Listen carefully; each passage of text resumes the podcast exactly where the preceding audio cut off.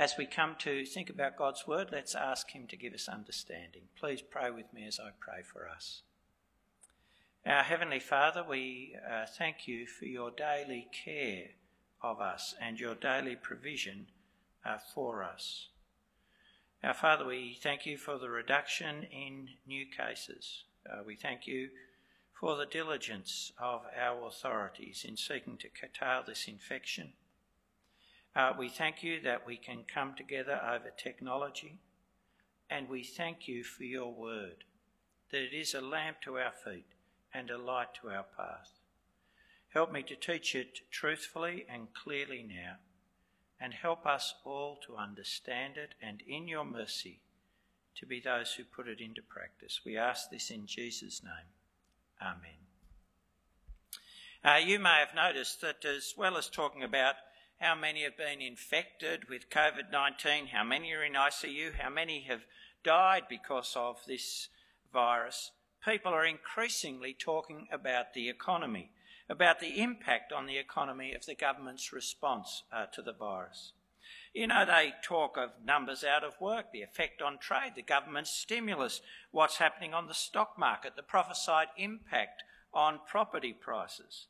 As a society, as individuals, we can't avoid the impact of COVID 19 on our finances.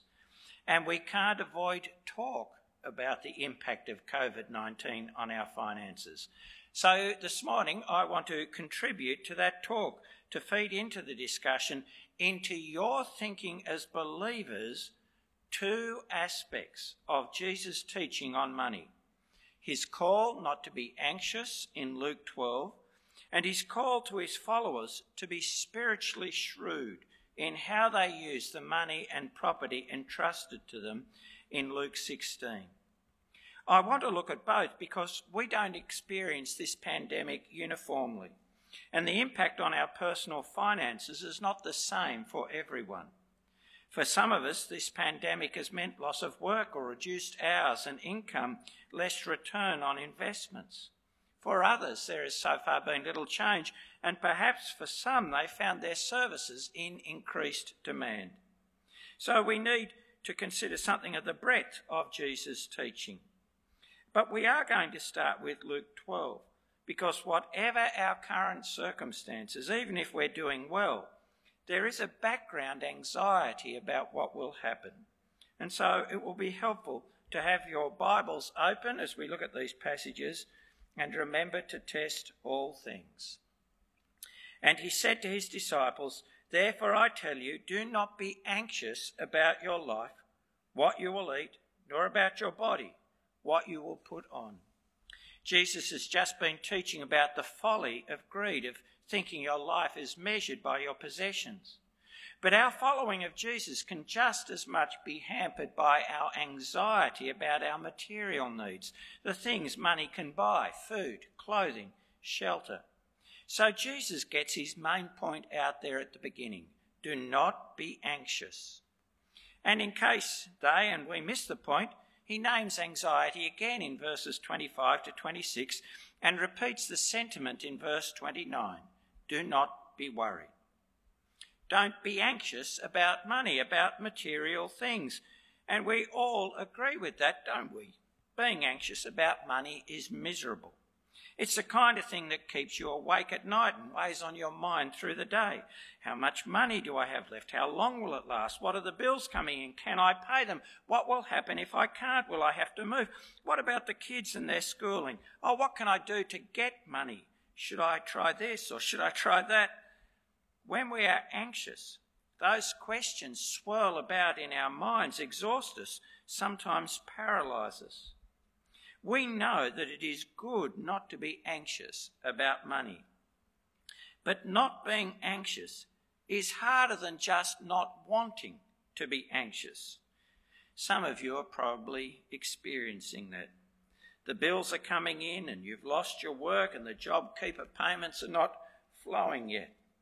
Oh, it's hard to see how you could get another job even though you're looking hard or you've retired and you see your super going down, property rentals falling away, interest non existent.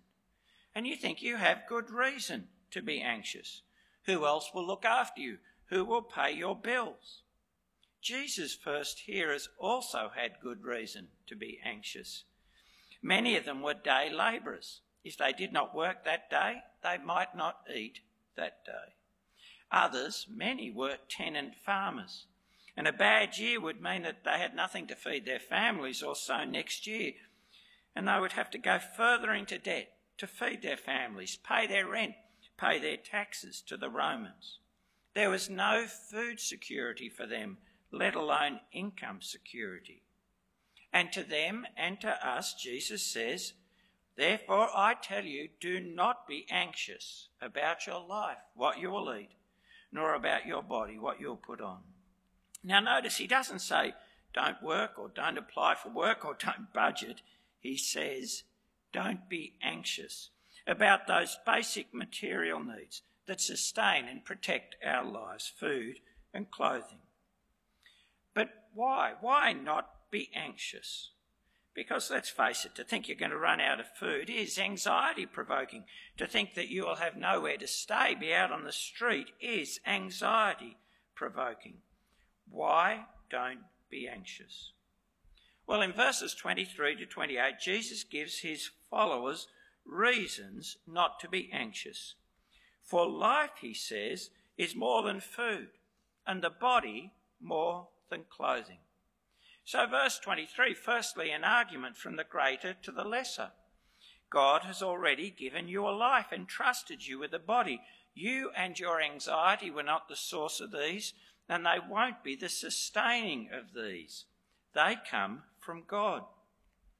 And verse 24 God knows how to sustain life, and He can do it without all the normal props you think your life depends on.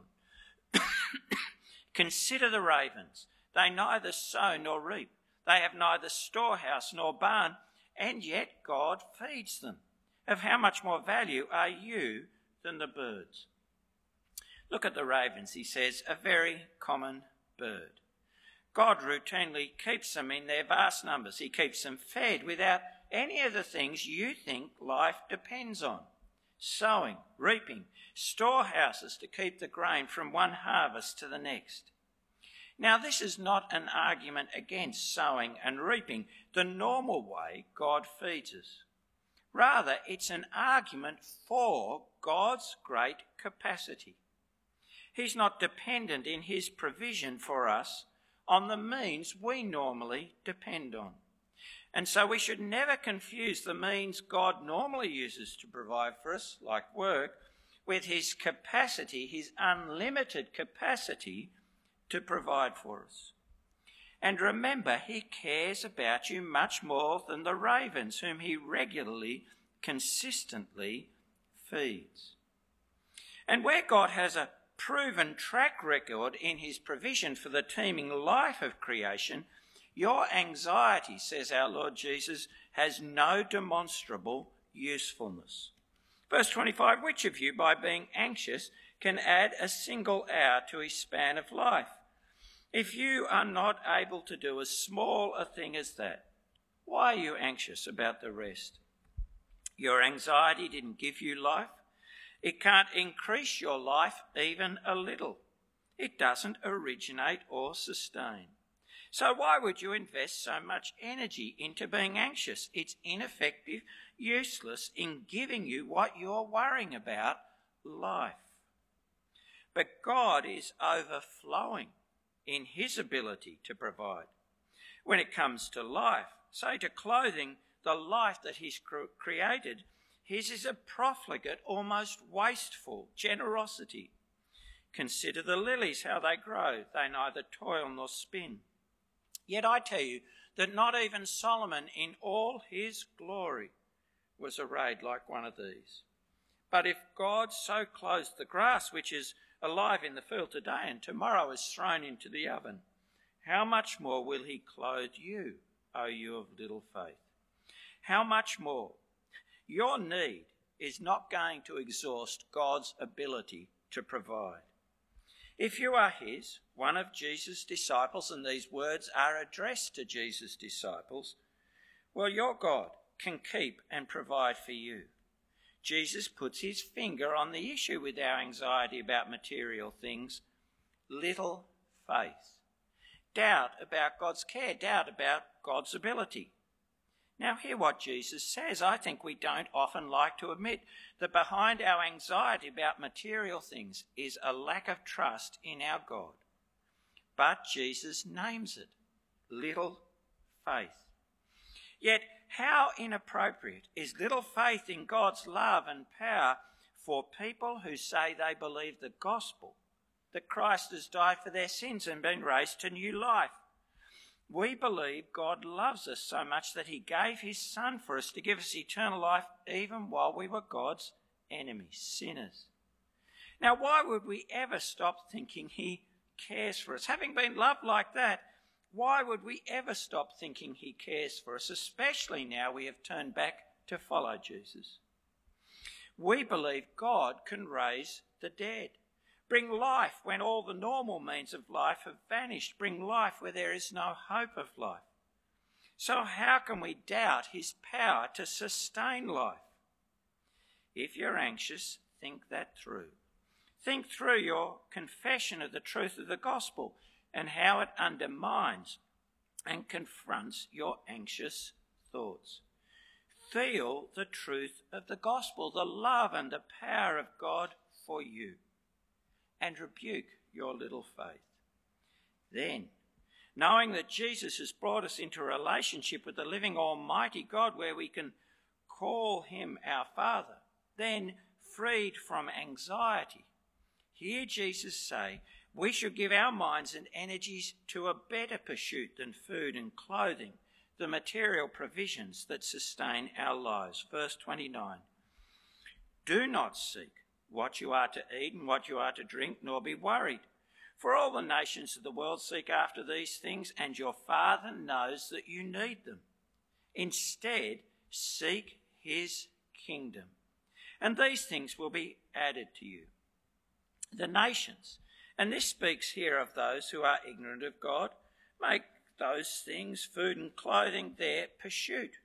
We see that all around us the pursuit of material things, the attempt to make ourselves secure by what we own, that anxiety about whether we have enough. But those things characterize our society, a society that does not know God. And God, who gave us our bodies, He of course knows we need food, clothing, and shelter. Jesus' teaching about anxiety doesn't deny that need. But it does say that we should have a different focus because we can trust our Father. Our energy, our focus pursuit should be given to God's kingdom, God's reign. For us, that means we should give our energy to following God's risen King, Jesus, and putting into practice what Jesus teaches. To seek the kingdom is to be loyal to the King. And of course, Jesus' teaching encompasses all of our lives, all of our relationships, how we treat husbands or wives, our parents, our children.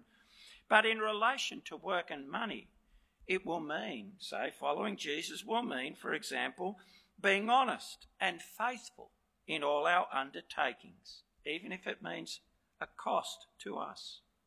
Oh, it means accepting responsibility to provide for ourselves where we can. Oh, it means not lying on resumes, not being ashamed of belonging to Jesus in job interviews or in the workplace. Oh, and it means, as we see in verse 33, being generous to the poor because we are committed to loving our neighbours as ourselves. And we can do all this because we are not anxious, but trust our Father to provide what He can so easily and generously provide. What matters is living as his child through following Jesus. These will be testing times where we will be tempted to be anxious. So see them as an opportunity to grow in trust of your Heavenly Father because you trust the Lord Jesus. Trust that He has made you right with God and one of God's family by believing in Him. Someone who can rely on the love of the Almighty God. And that is true of believers. We are his children. As John says in 1 John 3 Behold, what manner of love the Father has given us, that we should be called children of God.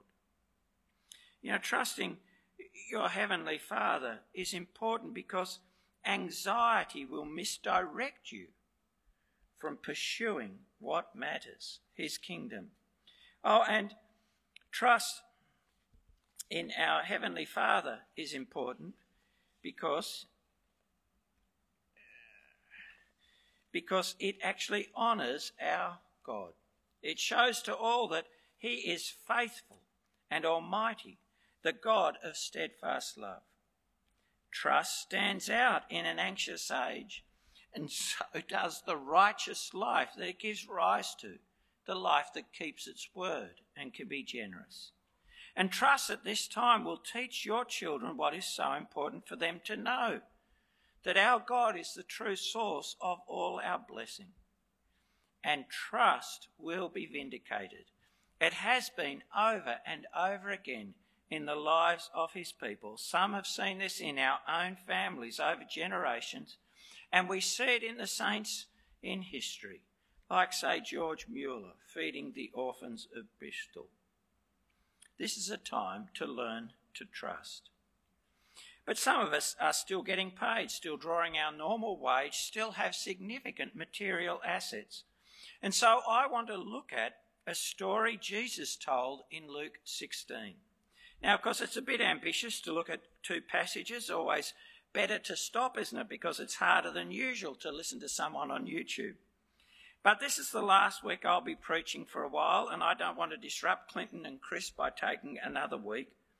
And I think that just as we are tempted to be anxious, so in our society at this time, we will be tempted to make wrong investment decisions with what God has entrusted to us, tempted to store up treasure on earth, to hoard our wealth, to look only to ourselves, to make what we have the source of our security, and so to keep it for ourselves. That's easy to do. And it's easy to think that in doing that, you're doing the right thing. For we're a culture that sees security as storing up treasure on earth, that mandates we do so in compulsory super. But it would be a, mistake, a serious one.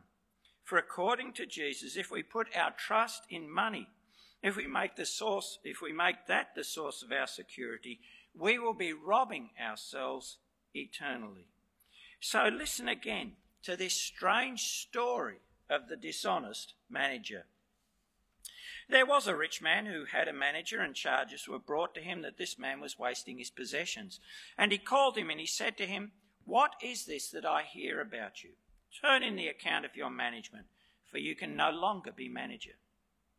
And the manager said to himself, What shall I do, since my master is taking the management away from me? I'm not strong enough to dig, and I'm ashamed to beg. I have decided what to do so that when I am removed from management, people may receive me into their houses. So, summoning his master's debtors one by one, he said to the first, How much do you owe my master? He said, A hundred measures of oil. He said to him, Take your bill and sit down quickly and write fifty. Then he said to another, And how much do you owe? And he said, A hundred measures of wheat. And he said to him, Take your bill and write eighty. The master commended the dishonest steward for his shrewdness. For the sons of this world are more shrewd in dealing with their own generation than the sons of light. Now, this is a wild tale where the hero is a self serving crook. So why did Jesus tell it? Well, it wasn't to commend dishonesty. What the master in the story commends is the manager's shrewdness, and, and that word can also have the sense of thoughtfulness or, or prudence. And I actually think that the best equivalent is probably the Scots term canny. He was a canny man. He could find the solution in his need, the solution that work would work in his favour. now, the manager was shrewd because he saw what was coming and he took steps, urgent and decisive steps, to ensure that when the inevitable came, when he lost his managerial job, he would be okay. He would have friends, verse 4, who would give him a welcome into their homes. And nothing, not convention, not the law, held him back from doing what was necessary in the present to ensure a welcome in the future. Now, the sons of light, says Jesus, righteous people, well, well, they're a bit shocked by the sheer audacity of what the manager did, and they would have had scruples about changing their bills.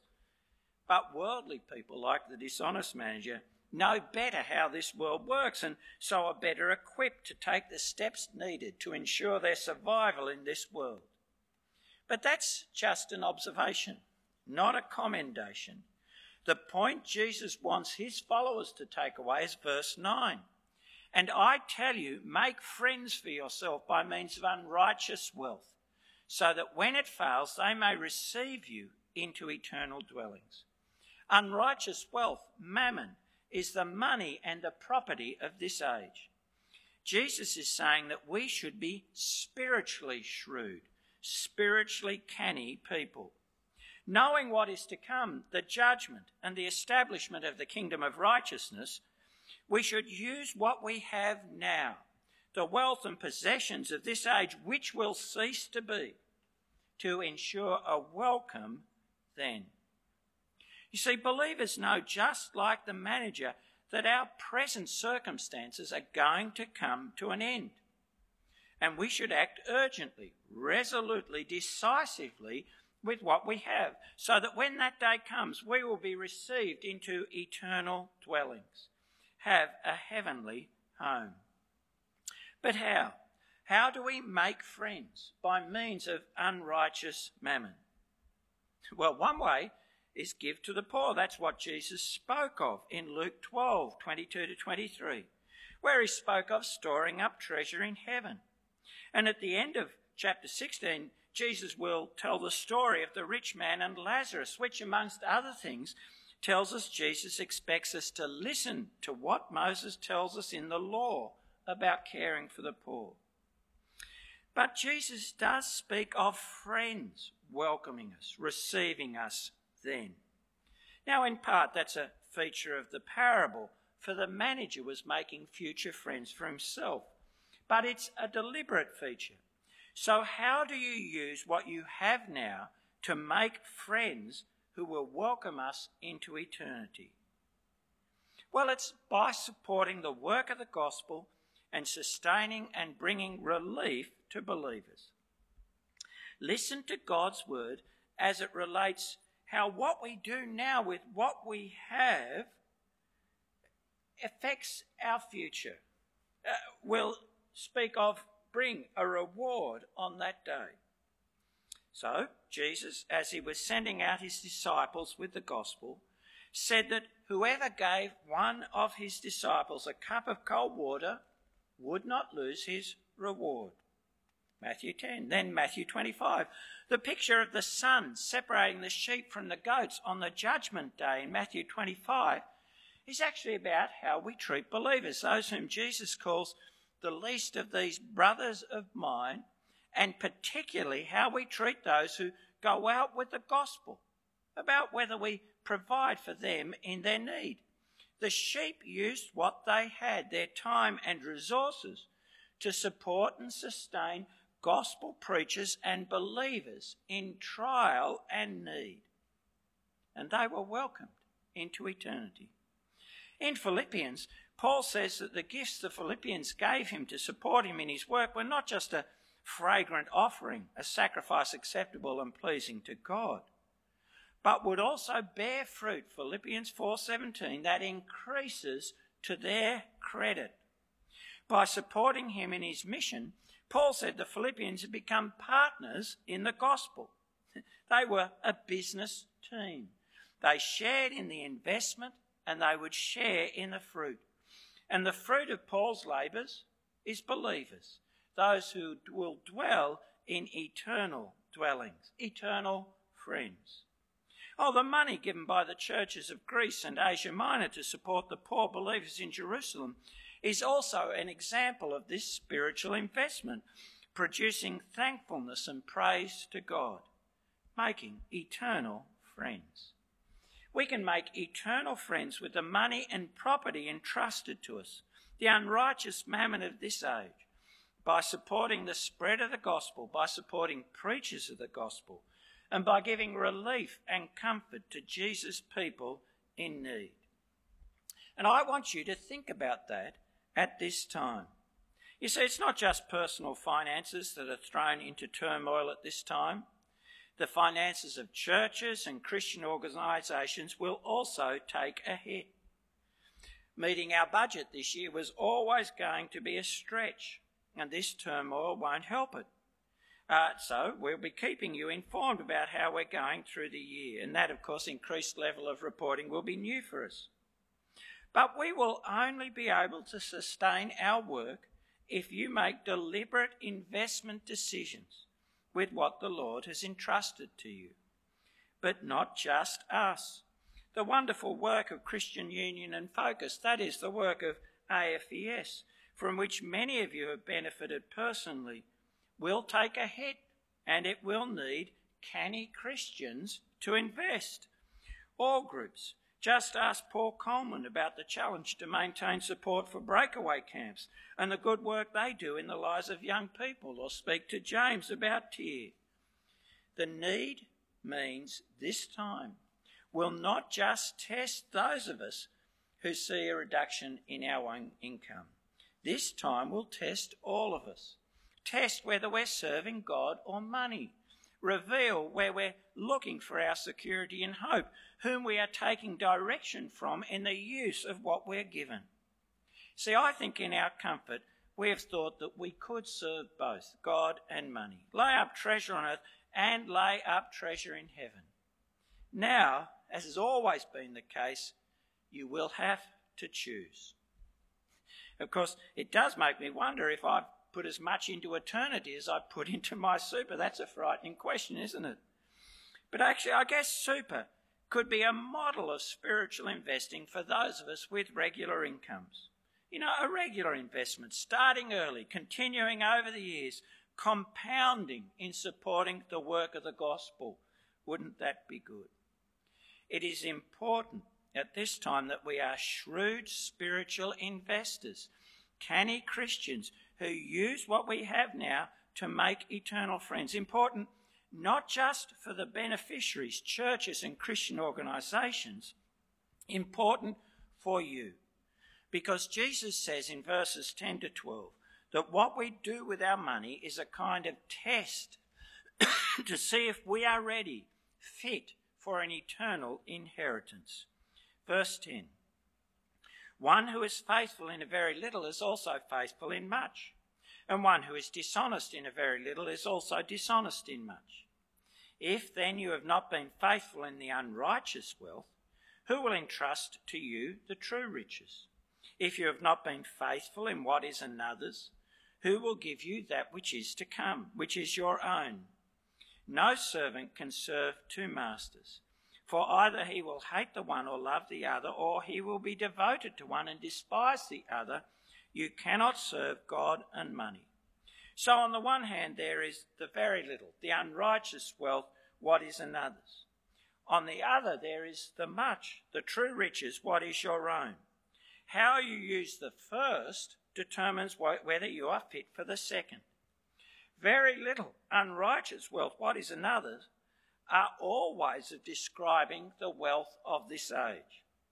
It's little because it can't compare with the wealth of the age to come. It is the unrighteous mammon because it's marked with the character of this age. It is what belongs to another because you can't keep it. The money or property you have belonged to someone else before and it will pass from you to another when you die.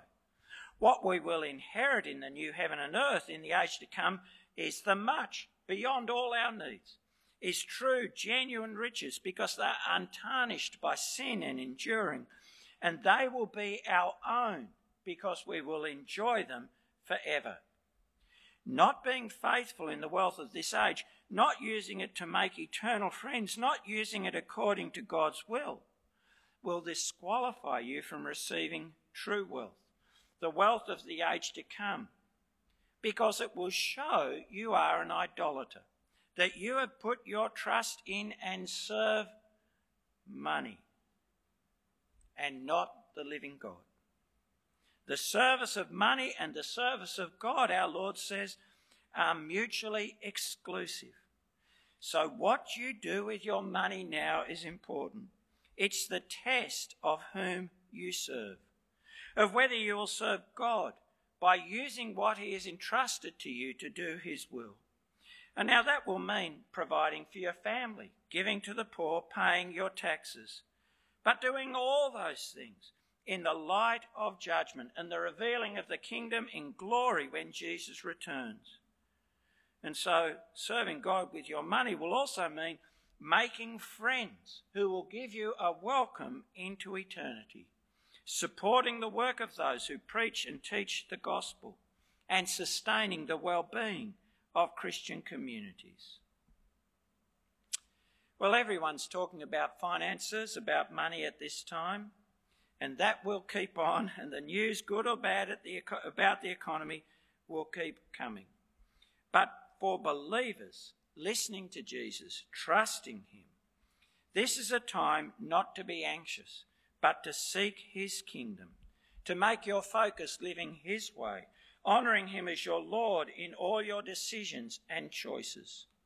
And it's a time to show that you are a spiritually shrewd investor, a canny Christian who, knowing what is to come, does what it takes now with what you have to ensure that there will be those who welcome you into eternity. Find the time to read over the words of your Lord that we've looked at today, Luke 12 and Luke 16, and ask yourself, how am I going? Am I anxious or trusting? And if you think you're anxious, ask the Lord for the help to trust Him as He deserves. Oh, ask yourself, is doing His will my first priority? Because I can trust Him to provide for me. Oh, and, and does the way I'm using my money show faithfulness in little so that I will be worthy of true riches? Take the time to review your investment strategy in the light of gospel reality and be or become a canny Christian a shrewd spiritual investor, confident of many friends to receive you into glory. Let's pray.